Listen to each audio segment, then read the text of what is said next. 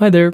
Welcome back, I suppose, to Perspectives YYC. Um, in this episode, I sit down with Alex Kwong, who is our good looking, sexy voiced painter. I learned a lot about both his uh, fine art studying and we wax philosophical about the art scene in Calgary, uh, about public commercial art, about uh, a lot of interesting stuff. I hope that you enjoy listening to his incredible dulcet tones uh, as much as we did recording it.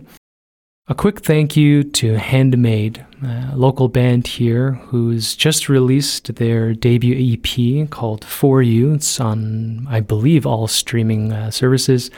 They allowed us initial access, pre release, for their amazing song On and On, which you hear before and through uh, the podcast. If you do get a chance to check them out, uh, Handmade, not the Thai boy band, just check them out. Give them a follow on Instagram, Spotify, Apple Music, wherever you might be able to search and find them. Thanks again to Handmade for an awesome track for us. And if you do get a chance to pause, uh, give us a rating, review, subscribe, that'd be great. And without further ado, um, let's listen into uh, what Alex has to say about the Calgary art scene.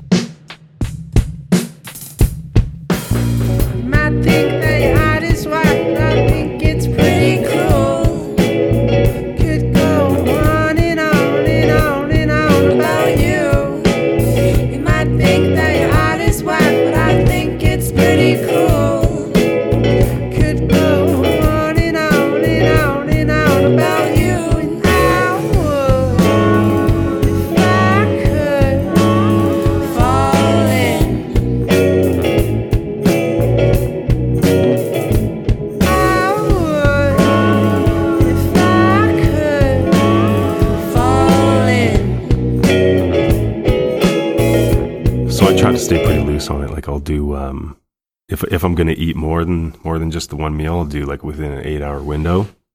I try to stick within like a four hour window on a good sort of cheat day, I suppose. I don't know. All right. All right. Yeah. We'll probably just leave this in here as our intro to this episode. Yeah. Everyone's like, Man, I've heard I've heard Alex talk about his fucking diet so many times. That's okay. I haven't. I'm excited about it. All right. Shall we begin?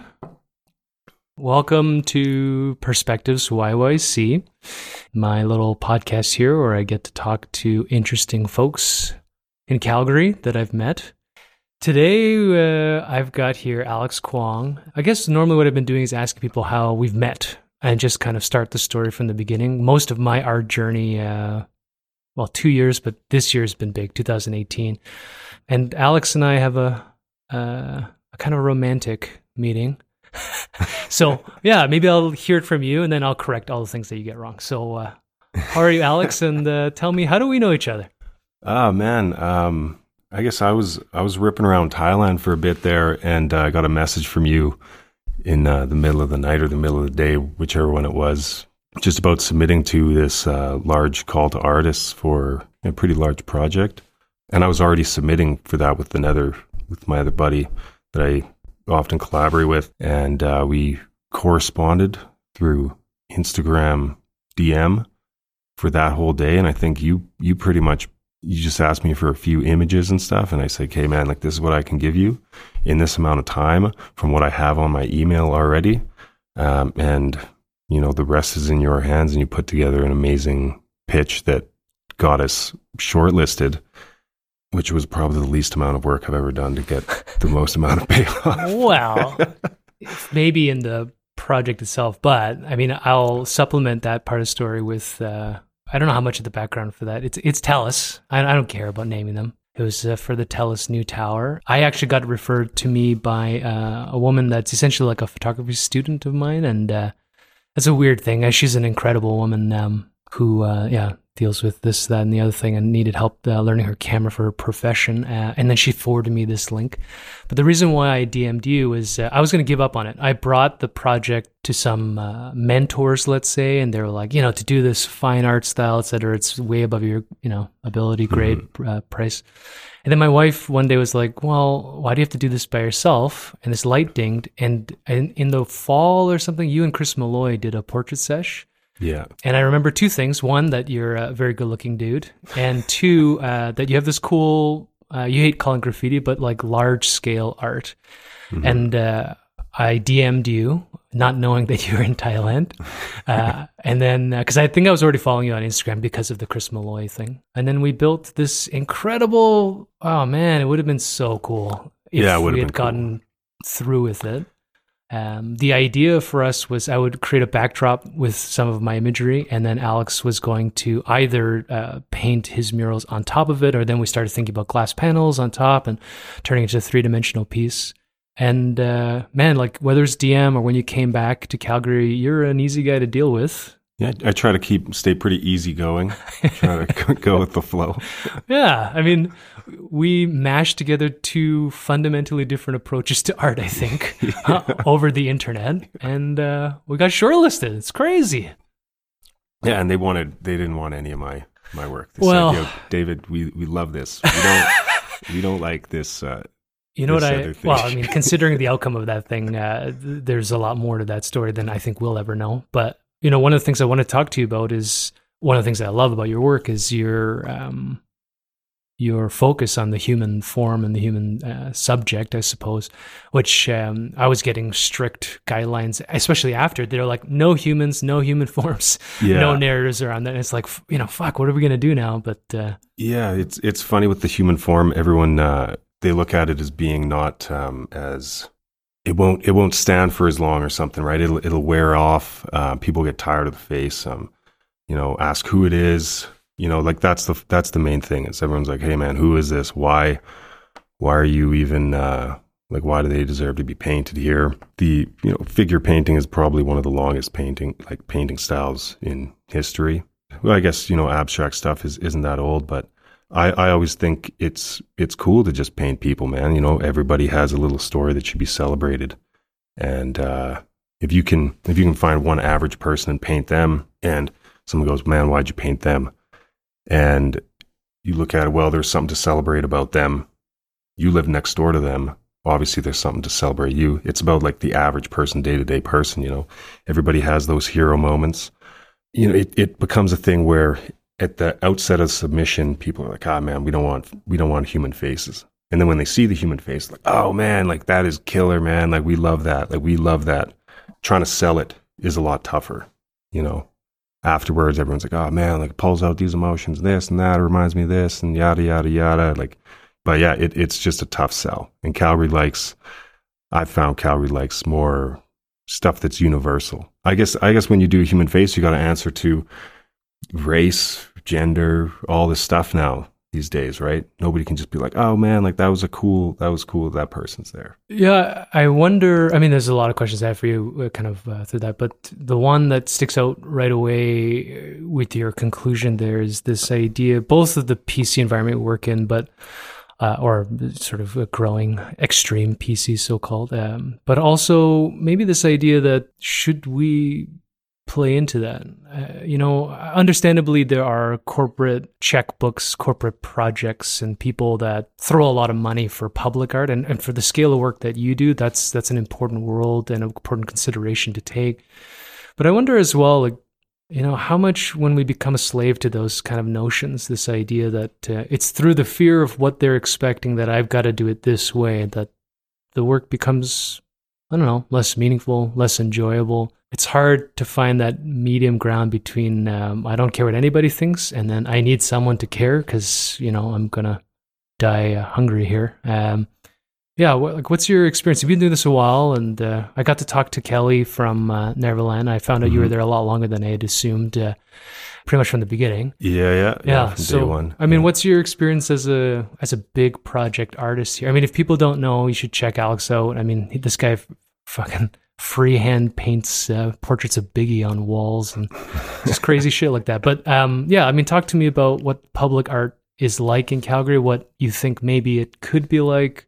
Where where's your position on that? What do you feel? What do you feel comfortable talking Uh, about today, Alex? I, I don't know. I don't know. Um, I think uh, the public art in Calgary, like there's so much, there's so many uh, issues with it. Just you know, in terms of the public, the art itself, and then the public, and like you know, the response in between.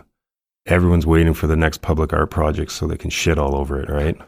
Uh, right now, Um, yeah. You know, and so I don't I don't envy anybody in a public art realm of like, like trying to choose things or you know run a program like that.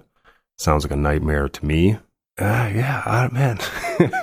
You know what's interesting about public art is um, so the two main, well, there's three I think that were in the news, but uh, the two big ones that stand out to me uh, are is the ring, um, Mhm. That hilarious circle, and uh, and whatever the uh, construction waste thing that was uh, built. yeah, on. yeah, those Bowfort towers. But you know what's interesting is um, I met an artist. Uh, she and she's great, uh, Evelina, but she moved to Toronto. But she had this great perspective. She said, you know, from an engineering perspective, the the the loop to think about what it takes actually to design that so that it doesn't blow over in the wind, and how much underneath anchoring has to be additional. Like how you know, there's so much intentionality there. And it changed the context. And now every time I drive by, it still looks ridiculous. But at the same time, I'm thinking, you know, there was something. Maybe the pitch was for that whole bridge to be rings. And then somebody cut the budget and decided they only wanted one, etc. And Bowfort Towers, while it was a construction zone, looked fucking ridiculous. But lately I drove by there and the construction's done and it stands out. And I'm like, you know what? Like whether it connects you know, to to uh, to our First Nations, whether it should have been a Canadian project, all those political questions aside, you know, just as a fundamental piece of art, actually, I bet you, like in 10, 15 years, people are gonna people are gonna be talking about that, you know, constructive way. Uh, Yeah, the context changes a lot of that stuff. I think with uh, in terms of the the Bowfort Towers, I think it was just the PR was bad on it. I think it's like it's a museum type piece of art that needs it needs a certain setting to Context. be shown. Hmm. Uh, and then when the when the city sort of wiggled on their on the delivery of their purpose of it, and you know, like, well, we consulted these guys and we consulted this, and like, you know, this is what it is, and then it it, it sort of reminded me of when I was writing a paper in, in school, and I was like, oh man, like I got to make some stuff up here, you know. It was like sort of pulling at straws there, so. And I think they're they're nervous too, right? At that same time, I would probably, I don't know, it's it's tough, especially after the blue ring, right? Like, I would think that after even the best sell for the blue ring, I'd maybe be like, like at at some point there'd be a board and someone would go, guys, are we really going to spend half a million dollars on a blue ring? Hmm. Out in like, you know, if that was downtown, it'd be totally cool. For but like it's sure. out in the middle of nowhere, Yeah, put it downtown. So that's one of my other thoughts with the public art is that they should have sites like sites that are set aside. Like, hey, you know, we can put some art here, we can put some art here, so we don't have to build it all. Um, oh, like there's a bridge going on over here. Okay, we have to put some art on it. Um, obviously, like you know, make it look nice and stuff. You don't want it to be this, you know, these eyesores everywhere. But if you have somewhere where it's like people can visit this, people can hang out in this in this park around this art, then that makes it a lot uh, more accessible to the public and enjoyable for them. I was. I can't remember who I was talking to. I, might have been Jill last time, but you know, this. Speaking of development and gentrification, I mean, you know, you, we're going to talk. I think about Montreal, your trip there, and your trip uh, abroad in general. I mean, the the painting you did in Thailand, everywhere. You know, you're out there doing stuff, uh, and so you're going to have some experiences with different. Um, presumably different cities approaches or cultural approaches to this stuff but with gentrification in my mind i brought up i think i'm pretty sure on a podcast but i might have just been talking out of my ass i'm pretty sure i brought up that my idea of gentrification would be like you're des- describing you know uh, something presumably a little bit more wide in in uh, intent.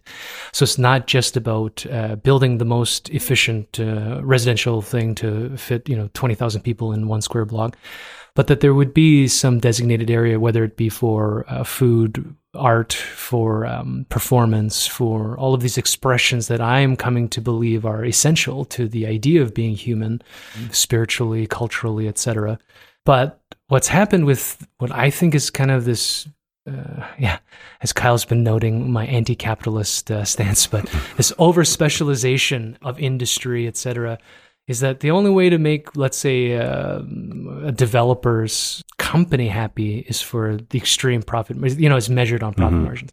And so the idea of designating, you know, this many thousands of square feet for someone to just paint on is not profitable in, in, in a short-term sense is not profitable for them it doesn't mean that everybody aspires to that or uh, is stuck in that world. But I think when I look at the gentrification that's happening in Calgary, it feels that way. Like even if they bring a design element into a condo, you know, they put a couple glass, uh, colored glass pillars or something. It's like it's meant s- simply to just take up space and hopefully fill vacancy. And I, I don't know, that stuff bothers me a lot. And I feel like one of the things I want to do with perspectives, talking to guys like you, either that have been in the game a while or people that are just starting, is ask the question: How, how can we change that? It's a heavy one. I don't know. Um, Well, I mean, let's talk uh, quickly. You were just in Montreal. What what Yeah. what's different there? What what makes you feel like they've got something going on that Calgary just doesn't? it seems like there's there's just art everywhere. Um, it's you know it's it's pretty uh, well well backed industry. Um, you know, and you get that in older cities, right? Calgary's pretty Calgary's pretty young.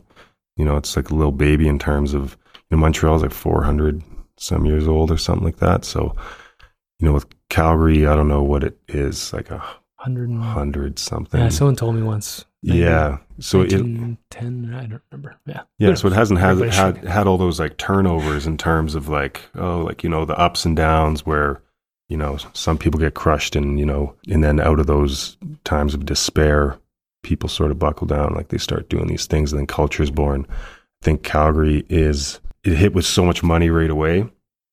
And then it was just like get people in here to work, get people in here to work. So there's just that rat race mindset. But I mean, after after the downturn, you can see so many people doing other things. And, you know, I had a lot of friends that were like, man, thank God, thank God that happened because that got me out of my job. And now I'm doing what I actually want to do. Broke as hell, but doing what I want to do. It's like coming from Toronto. I have obviously uh, Toronto snobbery uh, built into my brain, uh, so I have different associations with Montreal, for example, and Vancouver, that I've come to uh, challenge and break uh, through my uh, forty years of being. Uh, being me, uh, and your des- description of hitting a bottom and having to reassess things, and then uh, trying to embrace whatever comes out of it, as uh, also, if not a metaphor, then a, a direct description of what culture maybe is, where it comes from, is a fascinating one. Yeah, I'm under the premise that culture, art is that expression of the essential human spirit. I And that sounds so uh, vague and broad, but at the end of the day, that for me, what I was doing and how I was doing it was making me uh, literally want to kill myself. And I think um, when it, you know push came to shove and and my uh, bad days happened and I just fell completely apart. The only way that I could start feeling engaged in life again um, was either creative or physical things. You know, it started off with you know hikes and drawing and camera work and you know um, coffee, a lot of coffee, and then um, and then it became human conversations and meeting with people, discovering that um, at least for me individually, that being chatty, talking shit, and like being nice to people is something that I'm fundamentally designed to do. Whereas, you know, certainly if the same event happened to someone who's introverted or shy, you know, they would have a different expression. But that creativity, that feeling that we're here to just, you know, I don't know, make something, do something together, um, seems really important. And we're losing that somewhere. I don't know why. Yeah. Well, I think creativity used to be just a regular part of life. You know, you'd have to, because you didn't have everything done for you before. You had to wake up in the morning and be like, hey, like, what am I going to eat? Well, I have this and that. So I'm going to be creative in the way I make my meal. Okay, I'm going to be creative in the way that I problem solve all these things that come across in the day because winter's coming and we got to buckle down. and if we don't, we're going to die. It's you know? here. so like these these were all parts of uh you know human life before and now it's like you you can go through your life with no creativity whatsoever you can be a um you can be a just a consumer just a pass, passive viewer of life right? Just things are going things are coming at you and you're just like yeah okay okay okay. So i think that with no creativity at all that's why there's such there's such a surge for creativity now. It's like adult coloring books right? Like man whoever thought that would be a thing? You know, like- It's huge. Yeah. I, I can't pick one up because uh, I'm too judgmental of myself and the world. But uh, they look hard. I'll give you yeah, that. like, they're they're definitely complex, man. But you know, I, I think that's that uh, you know that thirst for the creativity or just something to like make something and leave something behind, Sure. rather than to just consume things all the time, right? In terms of the culture thing, and like this is another thing I've told like numerous people. Uh, I was in this class this one time with this guy, totally didn't think anything of this guy, and he just he put his hand up one day uh, in response to like teacher asking like you know what what culture means and what culture is, and he he hit it bang on. He's like, culture is a is a group of people's way of dealing with the struggle that is life. And I was like, holy shit! Like, god damn. huh. yeah, yeah, man. So so I've always boiled it right back down to that uh, because you look you look across all these cultures in the world, and you know they have all these you know what you might think is bizarre things that they do but you're like oh man like that's what they were dealing with and that, that's what they were trying to get by once they got past certain things of just like general hunger of living day to day they had all this extra time to be like okay so like what about this and like what they had all these questions right so here we are now with even more questions i suppose.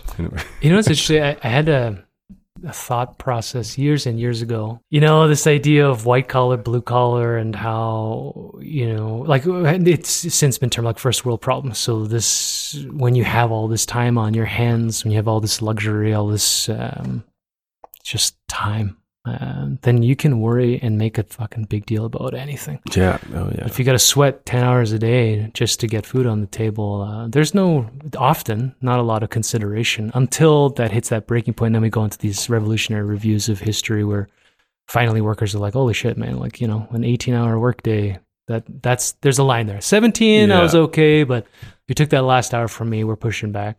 But then there's huge cultural revolutions that accompany those uh, big changes too. It's fascinating to think about.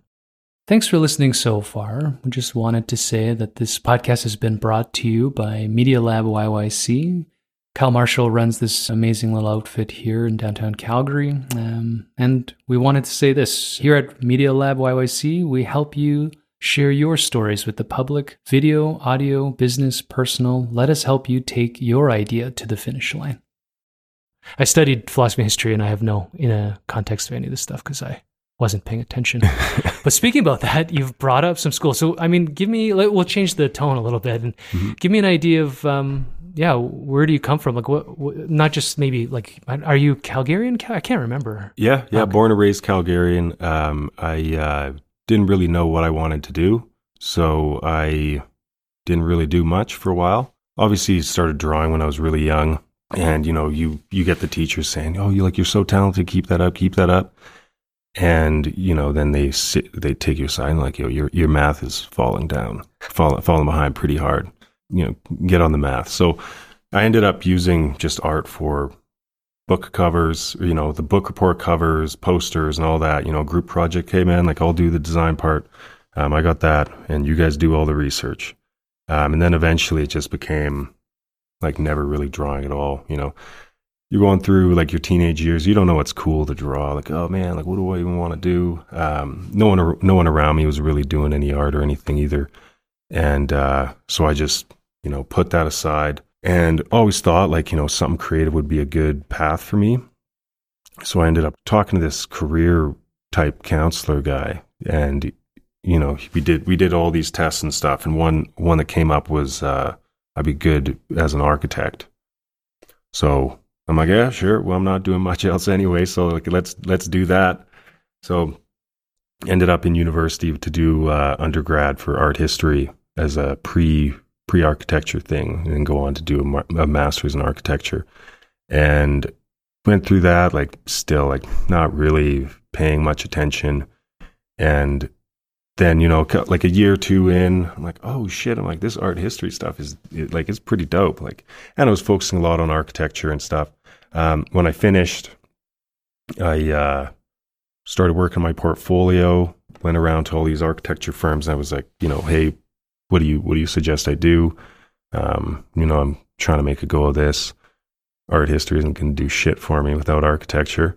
So they said, make sure you do a lot of creative stuff. Draw. Don't don't be drawing buildings, sculpt stuff, whatever. Like just show that you have a creative mind. So I sat down one day for like you know the first day that I was really like I'm gonna I'm gonna sit down I'm gonna draw this fucking image. Twelve hours went by. I'm like, man, I haven't even even eaten yet, and I was hooked from there. I was like, hey, drawing is that's the shit. I'm like, art is the shit.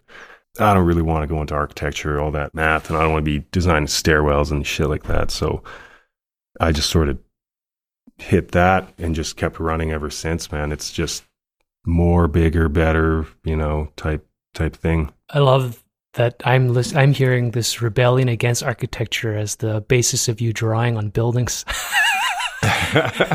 You're like, I ain't no architect. Let me show you what I'm going to do with this architecture. Well, I, I still I still love architecture. You know, it's uh, and like Calgary's come a long way in the whole architecture thing. You know, for a while I was like, like I don't want to be an architect in Calgary. yeah, and that was like another thing sort of pushing me away from that but yeah like i i still i still admire architecture wherever i go it's it is cool to be able to be a part of the architecture on a pure you know plastic element of just hey there's an image on the wall of this cool building or something like that you know Well, I, I'm only hesitating here because I feel like, you know, there's a bias there. This idea that the art is plastic. I mean, you know, certainly from a architectural, structural, and engineering perspective, from a developer perspective, it's like, yeah, it's a, a cosmetic thing. But I don't know, man. Like when you go buy a building, like right now, you and Emma Bushin, and it's like a couple of big mural painters have, have tagged the city quite a bit this summer. I don't know if those were city projects or, or uh, condo projects, but now once in a while you drive through Calgary and an old like 60s building that was designed to look like a fucking military shelter uh, has something on it. And it becomes interesting. Whether you like it or not is irrelevant. It's yeah. um, the more we acknowledge that the art brings an intrinsic value um, not a monetary one but or i mean presume maybe long term people might want to live in a building that has allowed art to be on. I, I have no idea, you know, how to gauge the social interest, but um, yeah, why, why call it plastic? well i i just call it plastic because you know i'm just i go off the uh sort of make a joke about Your it stuff's good, you know? man. Yeah. Come on, you can value your stuff. Yeah, yeah. Oh, yeah. No, no, I do, I do. but yeah, but like in terms of structural, uh, you know, it's not a support beam or anything physically. You know, maybe culturally or visually for the community.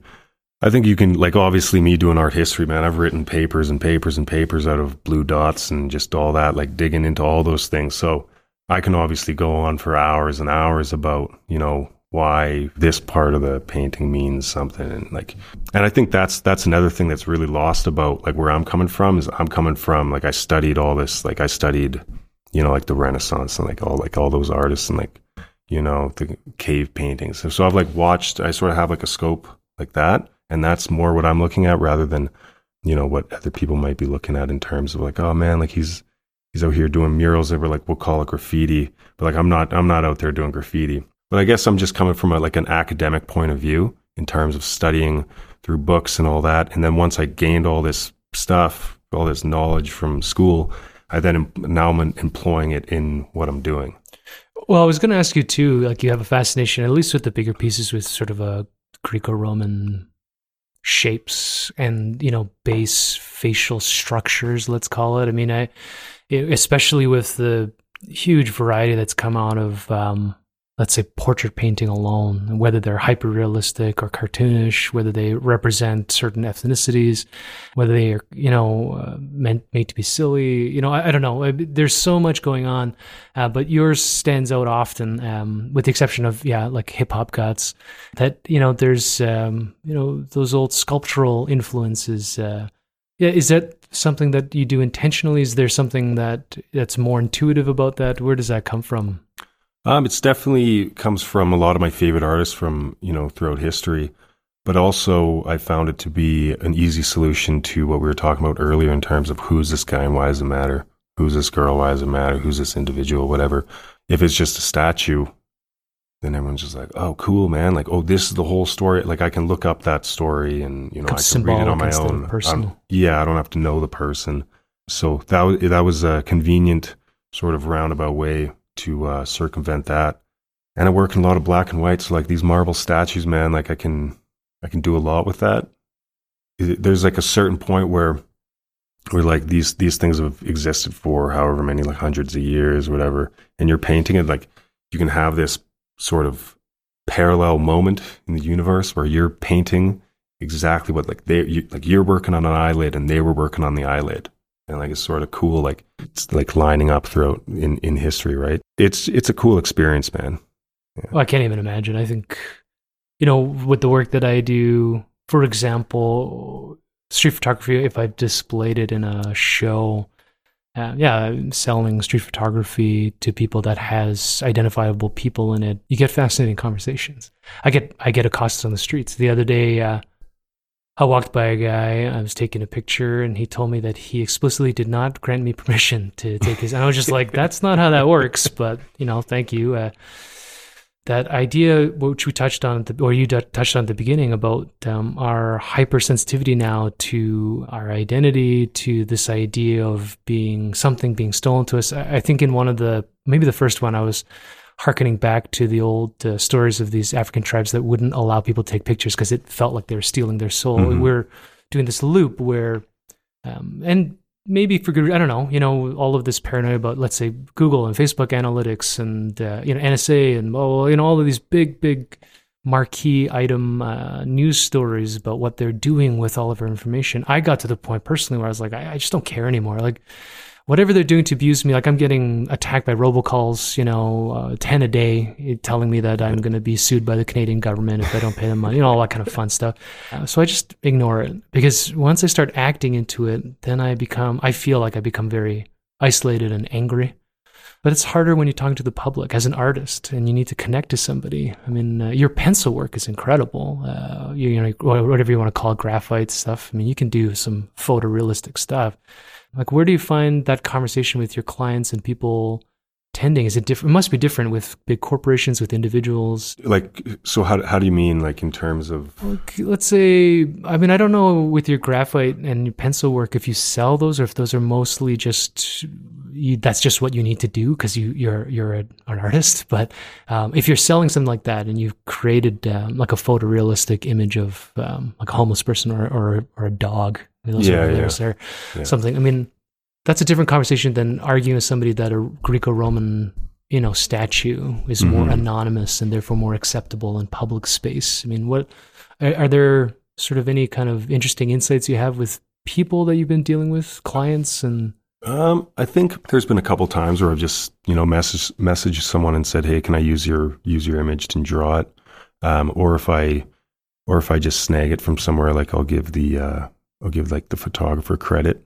You know, like Lee Jeffries has some amazing images to sketch from, like of just you know random homeless people, and you know really puts that that human pain to the forefront of like addiction and homelessness and stuff like that. So, but for the most part, I'm not really selling many of those sketches. I'll just try to keep them going. Like I have them all in a sketchbook, so I like to fill one up and get on to the next one.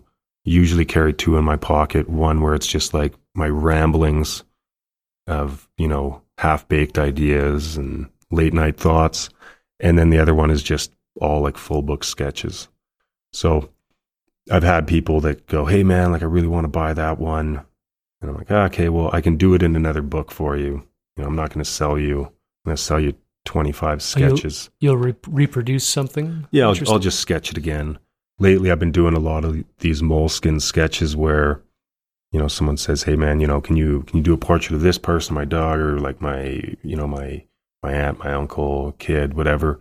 Um, and doing the Moleskine stuff. I'm on the go a lot lately, so just having that in my back pocket, and like anytime I get to sit down, waiting like 20 minutes for, you know, someone to show up or like a coffee or whatever, put some time in on it but I, like ultimately i'm not i'm not profiting too much off those anymore. I used to sell them i used to you know do like all the celebrity stuff. But a lot of that was like honing technique. I'm just thinking about, you know, with these sketchbooks and all of this stuff. It's a fascinating, like, I used to think I could draw uh, when I was a kid. And, uh, you know, how, how much could you talk about, uh, you know, different types of lead and graphite and, uh, oh yeah. Yeah yeah yeah, Yeah. I mean, hey man different types of paper. yeah How, how, how involved are you in that sort of, uh, in that sort of stuff? um my favorite pencil is a bic like just like the bic point seven man like just that one like you do a lot with that you know mechanical pencil you know i've gone and bought the other like the specialty ones and charcoal and all that but man with the bic just with the bic point seven man you can pretty much do whatever you can recreate any photograph you can do whatever you can get it sharp you can get it like a nice slow blend and stuff that's That's the one, man. Huh. Um, I find, uh, you know, you're saying like, oh, like drawing stuff, like, ah, like sucked, man. Man, I sucked before. Like, I sucked. And I remember when I, so like when I first started drawing and stuff and doing the thing for my portfolio, like they were, they were okay. They were okay. But like, you know, that was, you know, you're getting one out of, you know, 50. So I brought him to this Calgary artist and I was like, yeah, man, like, yeah, man, like, what do you think? And like, this is what I've been doing. And I remember he was like, yeah, cool, man. Yeah, like, you know, have, have fun, keep at it. And I was like, what the fuck, man? Like, I was so embarrassed. I was like, okay, I'm never, I'm never going to allow someone's manners to be a response. Like, I'm never going to let someone just choose manners to respond to my art. I'm going to make sure that uh, my skills at such a level that it's it's not ignorable. You know, you at least have to go, man, that is pretty good. Like I don't I don't like it maybe, but there's there's some shit there, right? So I went home that day and I was just like, man, I was just stirring, man. I was like, ah, fuck. So I went through on my on Instagram. Like this is like back, like way back when Instagram was still fair, I suppose. Um, Yeah, we won't start on algorithms. I don't. Me and algorithms Yeah, don't get yeah, along. yeah. I don't understand. so yeah, it, it was all a fair shot, but um, so you could really tailor your your Instagram feed to like what you wanted, right? So I unfollowed every single person. Like I used to follow everybody because I used to think, okay, there's there's something to learn from everybody. Like so many pencil artists, and being just like one on ones, like teaching yourself, pencil's the easiest thing. Pencil, charcoal, because you either have a shade value or you or you don't, and it's just like different levels, right? You're like, okay, we're going like full black there, or we're going like full white, and like everything in between. I unfollowed all those guys every single person except for all the people that I wanted to be able to paint and draw like. And I was like, you know what? That guy drew this photo. I'm going to draw that photo. That guy drew this. I'm going to draw that. And I'm going to figure out how it all works, right? So doing that, once you figure out how the pencil works, figure, figure out all these things, you can then look at what I started to do then was I'd look at the people that I admired, I'd look at their drawings, and I'd look for the tell of where, okay, like I see like where like maybe it was a mistake or like or like oh I can see where this changed from a f- like hyper hyper photo real to like a sketch or something like that. So like I'm like studying all this stuff off like a you know three inch screen. You break down like your whole your whole perception of like what you think all these things are, right? And, and uh, you just go, okay, I'm going to put there's a line here. I'm going to put that line there. There's whatever shape this is. I'm going to put that there. And you're not drawing an eye anymore. You're just drawing that shade in that centimeter square.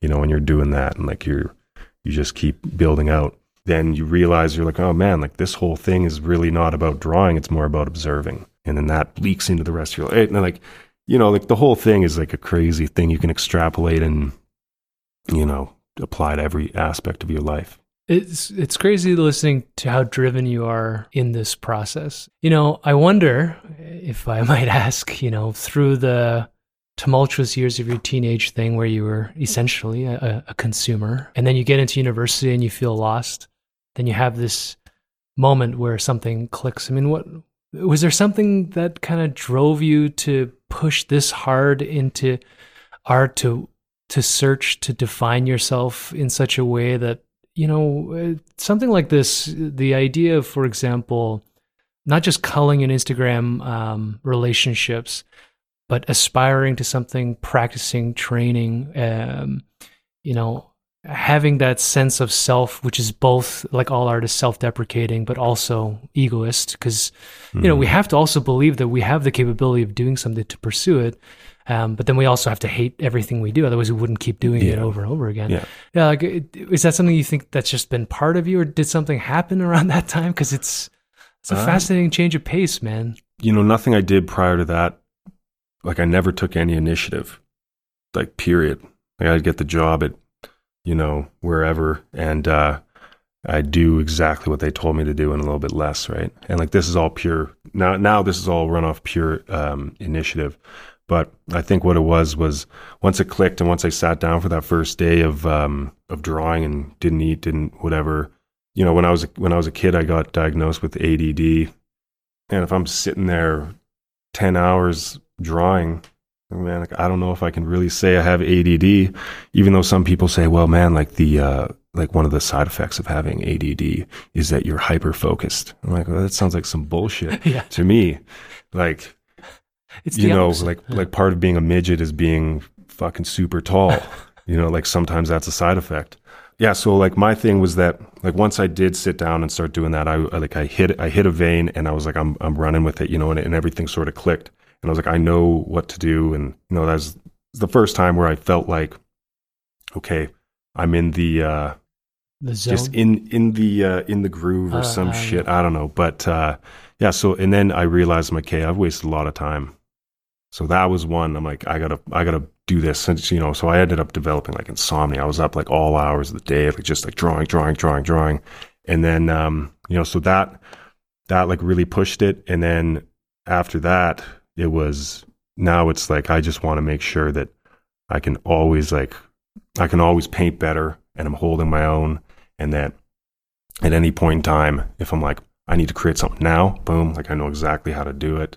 So it's just always it's like elevating your game, right? I never want anyone to, to ever be able to say to me like, "Ah, well, man, like you're shit." Like, like yeah, like you might have done this, but you know, used a shortcut or like whatever. I'm like, ah, man, like I'll do something right now with fucking ketchup on the table or something, you know, and make it dope as hell. So that's sort of my my thing. Is I would say it's powered by yeah that egomania, uh, self hatred, and uh, insecurity. Wow, you're an artist. yeah, man. I don't know. Uh, it's uh, the more people I meet, and the more stories, and, and the stories are both different and the same. Uh, the one fundamental thing for all artists is this drive to keep doing it over and over again. And I'm sure that that will extend to the corporate people that I often hate on, and all these you know other human beings that find their road somewhere else that I just can't comprehend. But there's some people that are. Um, you know, uh, wholesomely obsessed with making money. Uh, I don't know who they are, but I'm sure that they exist. And I think, uh, you know, I think it's fascinating hearing that from you when we hit that point and, you know, the idea of you sitting up all night staring at Instagram feeds and going, oh, no, yes, no, I got to do this. I can, it's Yeah. fascinating. I'm developing that with photography right now where, um, yeah, I find myself evaluating things, uh, not so much in a love hate, but yeah, you can see things, you know, because I've tried it. Um, Yeah. Well, you're at work, right? Like you're Yeah. you're looking at them and you're breaking them down the way you break down your own images, and that's Yeah. the way I look at paintings. Yeah.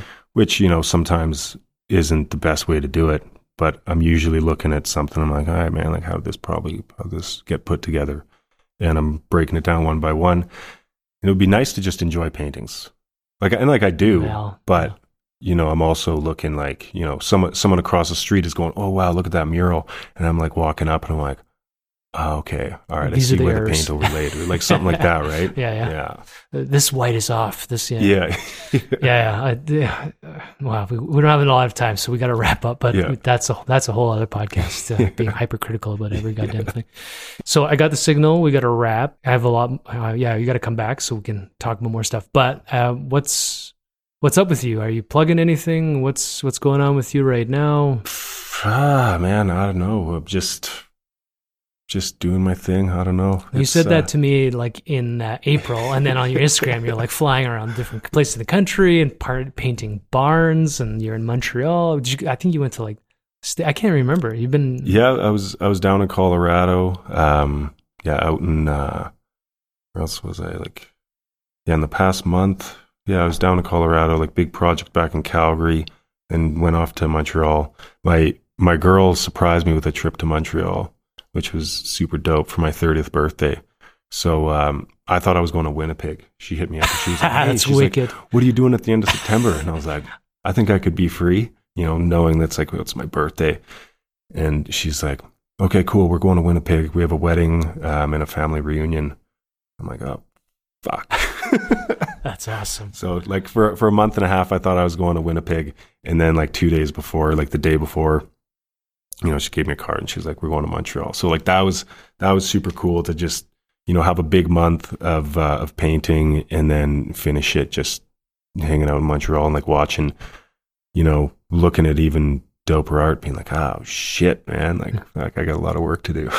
Well, we could maybe have a lot of work to do here. No, we won't. We won't try to convince you to stay, Alex. uh, Ah, man, Um, I take it day by day. Yeah, if I ever get to meet your girl, I'm going to give her uh, a high five. That's a pretty slick Yeah, uh, it, birthday it surprise. It was, it was one. It was one of the best. It was one for the books. So you know, and the thirtieth. So it's good. um, how do we find you? Uh, What do you prefer? underscore Alex Kwong on Instagram. Um, that's that's mostly where I where I do all my stuff. Hopefully, we'll get another chance to put. So we've we've been talking about collabing all year. Uh, well, sort of until you went off on your uh, trips. But um, I still think that we have something to build together. Oh yeah, for sure. Yeah, I haven't figured out what that is yet. Even our original project somehow. Like, Yeah. And then the age old question: Who's going to fund something that big? But we'll figure that out. We'll we'll keep asking Kyle for uh, for freebies. You know, we'll do it through Media Lab. How does that sound, Kyle? Got a a pained shrug. It's like get just quit talking. Okay. Um, thanks, Alex. Thank you. Yeah, we'll have you back. Hopefully, Yeah, for sure. we'll chat about uh, some other things. Yeah, yeah. Yeah. All right. Thank All you. right.